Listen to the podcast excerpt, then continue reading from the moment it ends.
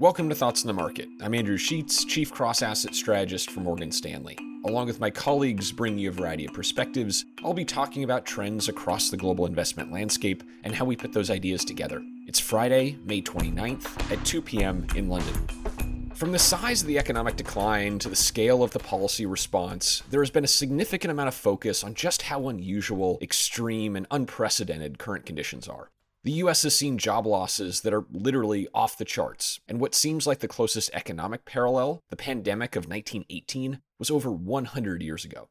But for investors, I'd caution against leaning too heavily into the idea that what we're seeing is something without a precedent or an investment playbook. While unique in many ways, in others, this cycle has a surprising number of very usual characteristics.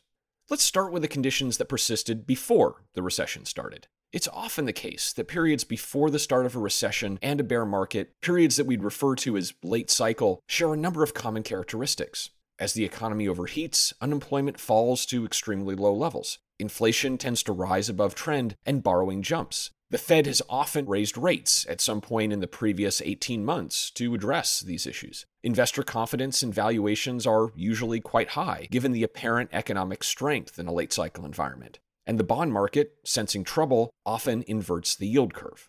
All of those things were true over the second half of 2019 and at the start of 2020.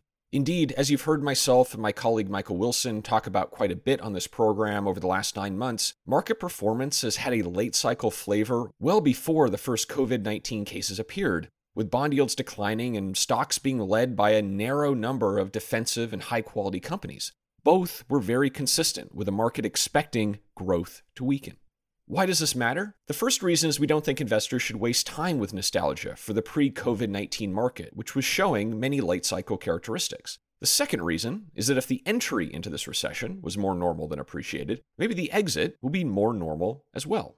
Indeed, just as there are usual patterns for market leadership, bond yields, and central bank activity ahead of a downturn and recession, there are often common strands after the market and economic data bottom.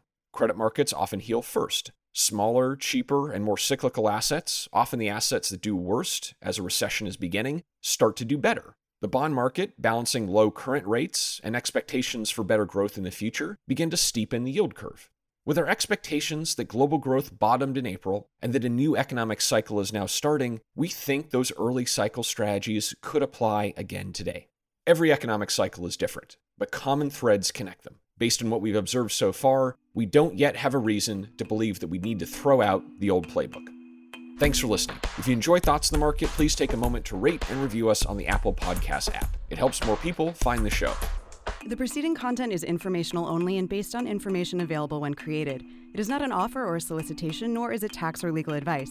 It does not consider your financial circumstances and objectives and may not be suitable for you.